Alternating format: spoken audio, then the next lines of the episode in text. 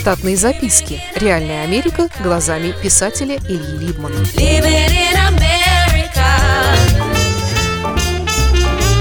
Кое-что про безработицу.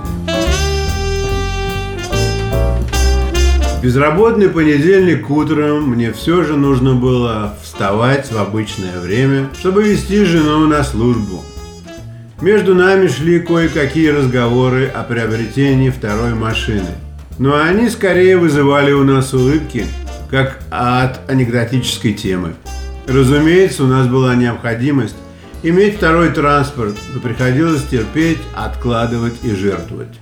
На второй день моей безработицы жена сказала, что машина ей будет нужна в течение дня, и что я могу сегодня пройтись пешком по местным бизнесам и предложить свои услуги. Была предпраздничная пора, и всюду не хватало рук для отправки и доставки товаров. В нашем городе на центральном пятачке около станции находились две аптеки, цветочный магазин, два ресторана, мороженица, магазин восточных полуфабрикатов, деликатесное место, винный магазин, пиццерия, магазин детских игрушек, школа живописи и гастроном общего назначения. Все это было придумано и обустроено с давних пор с тем, чтобы человек, приехавший на поезде из Манхэттена, мог значительно отовариться, потом сесть в свою машину ехать домой с цветами, вином, игрушками, лекарствами, деликатесами и восточными полуфабрикатами. В субботние дни при хорошей погоде все эти магазинщики выносили наружу для пробы кофе, сыры, печево, новые сорта мороженого и уцененные игрушки и игры. Аптечники измеряли бесплатно давление и раздавали детям витамины. После 11 утра появлялись бутылки с вином для дегустации.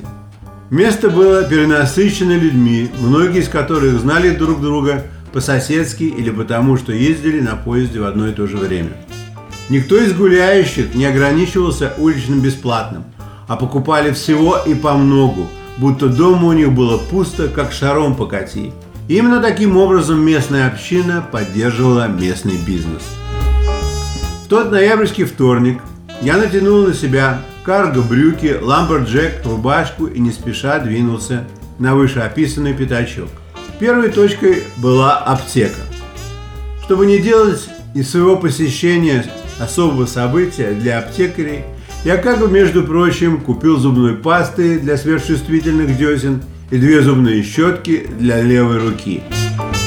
После расчета в кассе я поинтересовался, не требуется ли им человек по доставке лекарств. Кассирша унеслась в офис хозяина, с которым они после несколько минут жестикулировали в мою сторону и говорили около внутреннего окна второго этажа. Я старался выглядеть не слишком подобострастным – ту пору еще не было смартфонов, и занять себя в похожих ситуациях было непросто.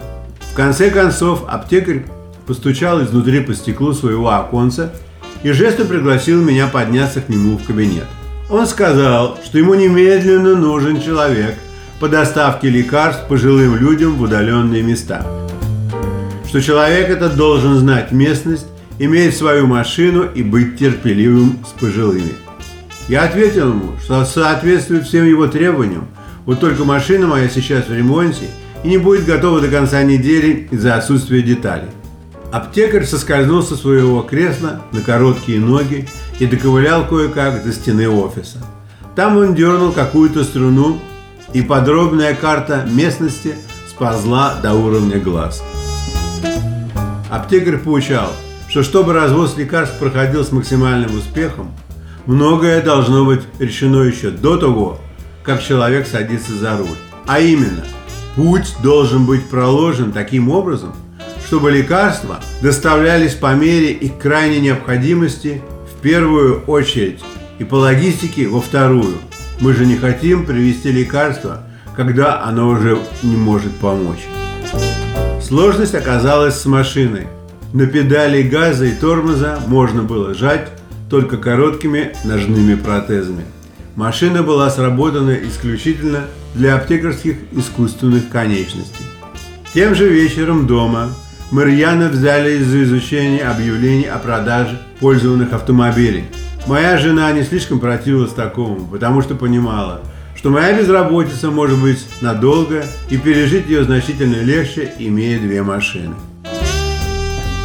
Развозка лекарств отнимала совсем немного времени и приносила кое-какие наличные деньги.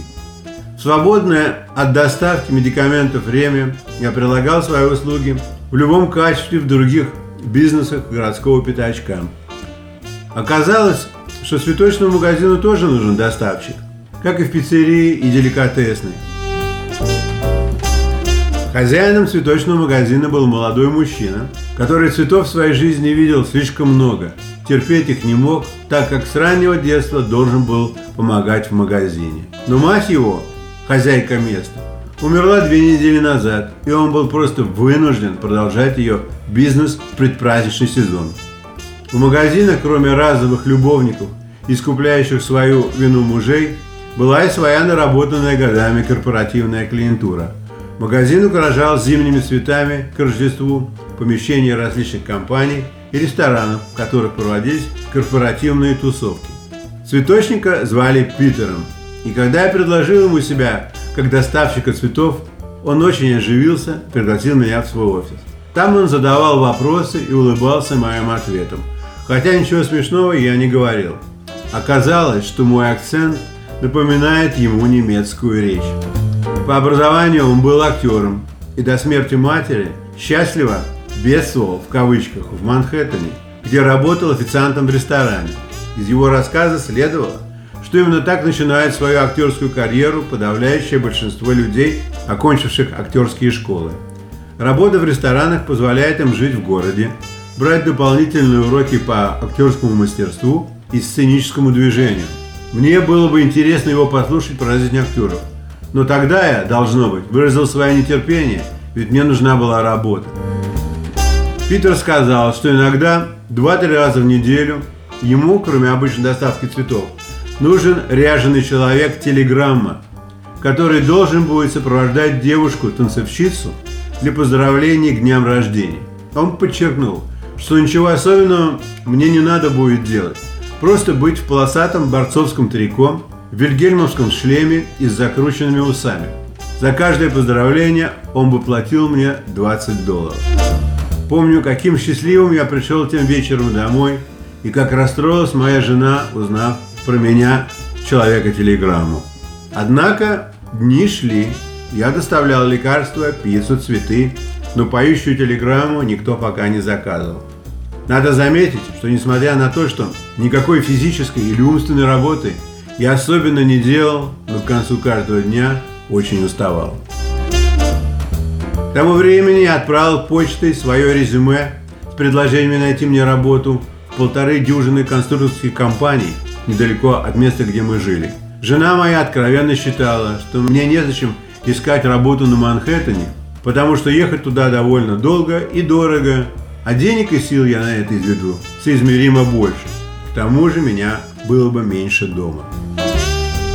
Шла третья неделя декабря, четвертая неделя моей безработицы, когда мне позвонили из одной компании и пригласили прийти на собеседование буквально через день, после обеда, если такое возможно.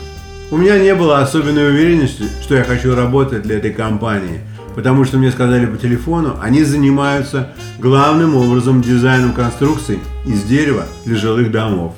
Жене своей о предстоящей встрече я даже не сказал.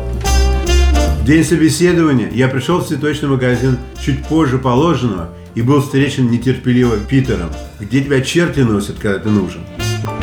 У него в офисе сидела женщина в шляпке, причесанная на водевильный манер. Она была одета в пальто на голое тело. Наступило время поющей телеграммы. Я быстро натянул на себя полосатое борцовское трико, взял шлем и усы и поспешил к машине.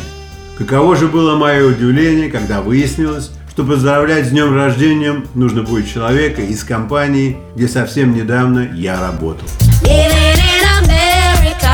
Штатные записки. Реальная Америка глазами писателя Ильи Либмана. Читайте книги русского писателя современной Америки Ильи Лиммана. В них живо и не скучно описываются нестандартные ситуации, происходившие с бывшими гражданами Советского Союза на фоне американского урбанистического ландшафта.